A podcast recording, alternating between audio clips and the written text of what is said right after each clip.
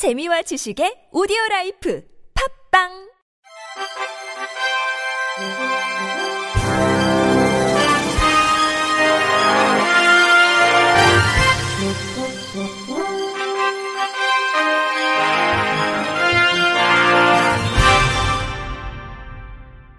청취자 여러분 안녕하십니까? 3월 15일 수요일 KBRC 뉴스입니다.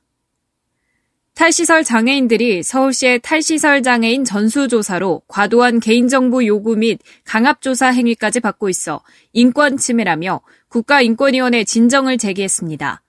전국 탈시설 장애인 연대는 어제 국가인권위원회 앞에서 기자회견을 열고 이 같은 탈시설 장애인에 대한 서울시의 과도한 강압조사에 대해 인권위 진정을 제기하며 강력한 시정 권고를 내려달라고 요청했습니다.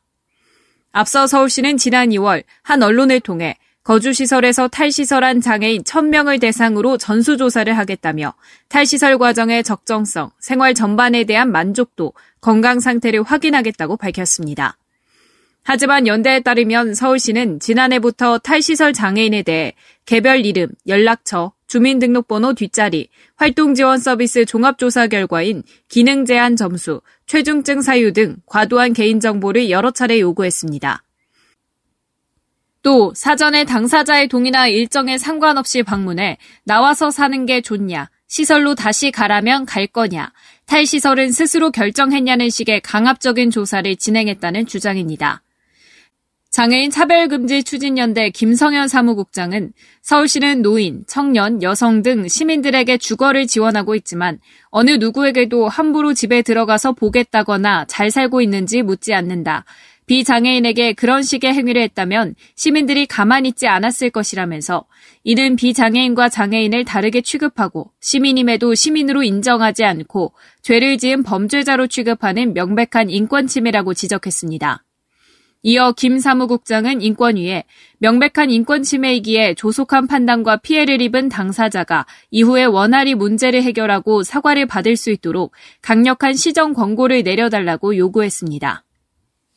한국장애인 소비자연합이 시각장애인 가전 접근성을 위해 출시된 LG전자 가전제품 공용 점자 스티커가 정작 장애인들이 잘 알지 못한다며 장애인 단체 등에 관심을 촉구했습니다. 소비자연합에 따르면 지난해 11월 출시된 LG전자 가전제품 공용 점자 스티커가 현재까지 약 430부가량 배포된 것으로 나타났는데 이는 25만여 명에 달하는 국내 등록 시각장애인 수에 비하면 턱없이 낮은 수치입니다. 해당 점자 스티커는 LG전자에서 시각장애인을 위해 특정 모델이 아닌 다양한 가전제품에 쓸수 있도록 개발한 것으로 조작부가 터치 패널로 되어 있는 가전제품에 대한 사용 접근성을 높여줍니다. 하지만 시각장애인에 대한 실효성 있는 홍보가 부족해 혼자 거주하거나 인터넷 매체 등 정보 접근성이 떨어지는 고연령대 시각장애인들에겐 아직 잘 알려지지 않았습니다. 소비자연합 이병돈 대표는 가전제품 공용 점자 스티커나 서울시 소비재 정보마당 같은 음성 매뉴얼은 전국의 시각장애인들이 같이 써보고 점진적으로 개선시켜 나가야 할 유용한 서비스라며 시각장애인 관련 단체나 기관들도 지속적인 홍보에 더 많은 관심을 가져주면 좋을 것 같다고 말했습니다. LG전자 가전제품 공용 스티커는 한국장애인 소비자연합이나 LG전자 고객센터를 통해 무료로 신청할 수 있으며 장애인 소비자 피해 구제 상담센터를 통해 사용 후기나 개선 의견을 남길 수 있습니다. 국민연금공단은 어제 청각 언어 장애인을 위한 영상수어 상담 서비스 이용 권장을 위해 대대적인 홍보에 나선다고 밝혔습니다. 영상수어 상담 서비스는 청각 언어 장애인이 다양한 채널을 이용해 영상과 채팅으로 공단의 전담수어 상담사와 실시간 상담하는 서비스입니다. 공단은 2020년 서비스를 시작해 지난해까지 3,300건이 넘는 상담을 진행해왔습니다. 공단은 해당 서비스의 더 많은 이용을 위해 한국농아인협회와 협력해 소개 동영상을 제작해 배포하고 한국농아방송 사회관계망 서비스를 통해 홍보하고 있으며 홍보 포스터를 제작해 국민연금 페이스북과 네이버 블로그 등에 게시했습니다. 김태현 이사장은 영상수어 상담과 같은 맞춤 서비스를 더욱 강화해 모든 국민이 쉽고 편리하게 국민연금에 대한 정보를 얻고 서비스를 이용할 수 있도록 지속적으로 노력하겠다고 밝혔습니다. 국립장애인 도서관이 청각장애인의 문해력 증진과 책 읽기 활성화를 위한 손책놀이 프로그램을 재개합니다. 국립장애인 도서관은 코로나19로 인해 그동안 온라인으로 운영해온 손책놀이 프로그램을 오늘부터 격주로 운영한다고 밝혔습니다.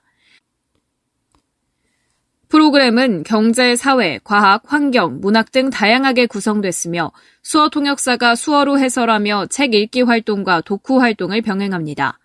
또 코로나19 이후 변화된 도서관 이용 방법, 수어 영상 도서 활용 방법 등을 안내해 책 읽는 즐거움과 지식을 습득할 기회를 제공합니다. 도서관 관계자는 손책놀이 독서 프로그램으로 청각장애인들이 책에 관심을 가지고 지식 정보를 통해 삶의 질을 높일 수 있게 기대한다고 밝혔습니다. 광주 지역 장애인을 위한 지원과 배려가 강화돼야 한다는 주장이 제기됐습니다. 광주시의회 더불어민주당 홍기월 의원은 13일 제315회 임시회 1차 본회의 5분 발언에서 지난해 한국장애인 총연맹이 발표한 자료에 따르면 광주 지역 장애인 1인당 의료비 지원액은 3년 연속 하락해 9만 6천 원으로 우수 등급인 대전시 318만 원에 비해 33배 격차를 보이며 최하위 분발 등급을 기록했다고 지적했습니다. 아울러 보조기기 지원의 경우 전국 평균이 7.63점인데 반해 광주는 5.62점으로 조사됐고 활동 지원 서비스 제공은 6.80점으로 전국 평균 8.69점에 비해 2점 정도 부족한 것으로 집계됐습니다.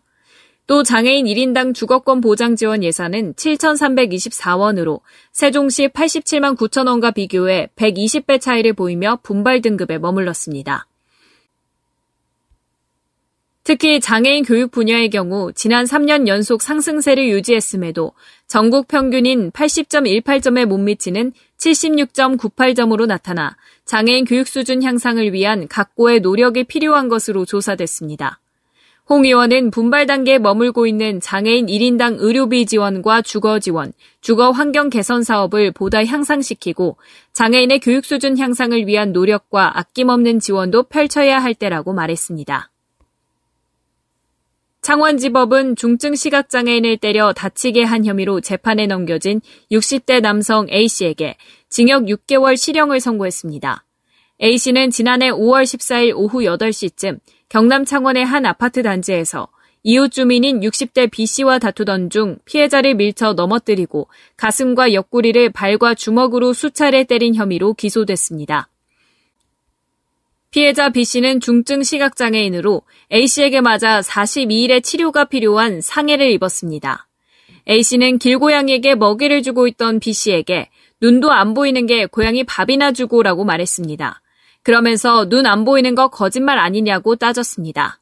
검찰은 A씨를 상해 혐의가 아닌 장애인 복지법 위반 혐의로 기소했습니다. 공판 과정에서 A씨와 변호인은 피해자가 시각장애인이란 사실을 알지 못했다고 주장했지만 재판부는 이를 받아들이지 않았습니다. 사건 당시 B씨가 시각장애인용 지팡이를 들고 있었던 점, 증인으로 출석한 피해자 B씨의 시선 처리 등에 비춰 누구나 쉽게 시각장애인임을 인지할 수 있는 상태인 점, 목격자 역시 A씨가 눈 안 보이는 척 하지 마라라고 말했다고 진술한 점 등이 근거였습니다. 이와 함께 재판부는 피고인의 행위 태양이나 피해자가 입은 상해 정도 등에 비춰 그 죄책이 매우 무거운 점, 피고인은 동종폭력성 범죄로 수차례 형사처분을 받은 전력이 있는 점, 피해자가 여전히 피고인의 처벌을 원하는 점을 양형으로 참작했다고 밝혔습니다. 끝으로 날씨입니다. 내일 아침 기온이 영하권으로 다시 뚝 떨어지면서 꽃샘추위가 찾아오겠습니다. 목요일인 내일은 전국이 대체로 맑은 가운데 중부지방을 중심으로 아침 기온이 영하권으로 떨어지는데요. 기상청은 아침 기온은 이날보다도 3에서 7도가량 낮겠다면서 당분간 내륙에 낮과 밤의 기온 차이가 15도 이상으로 크겠다고 전했습니다. 내일 아침 서울의 최저 기온은 0도, 인천 1도, 수원 영하 1도, 광주 3도, 부산 8도를 보이겠고, 낮 최고 기온은 서울이 10도, 인천 8도, 강릉 13도, 전주 13도, 부산 16도를 보이겠습니다. 미세먼지 농도는 전 권역에서 보통 수준이 예상되는데요. 다만 수도권과 강원권, 충북은 오전에 일시적으로 나쁨 수준 보이겠습니다. 날씨였습니다. 이상으로 3월 15일 수요일 KBIC 뉴스를 마칩니다. 지금까지 제작의 권순철, 진행의 최유선이었습니다. 고맙습니다. KBIC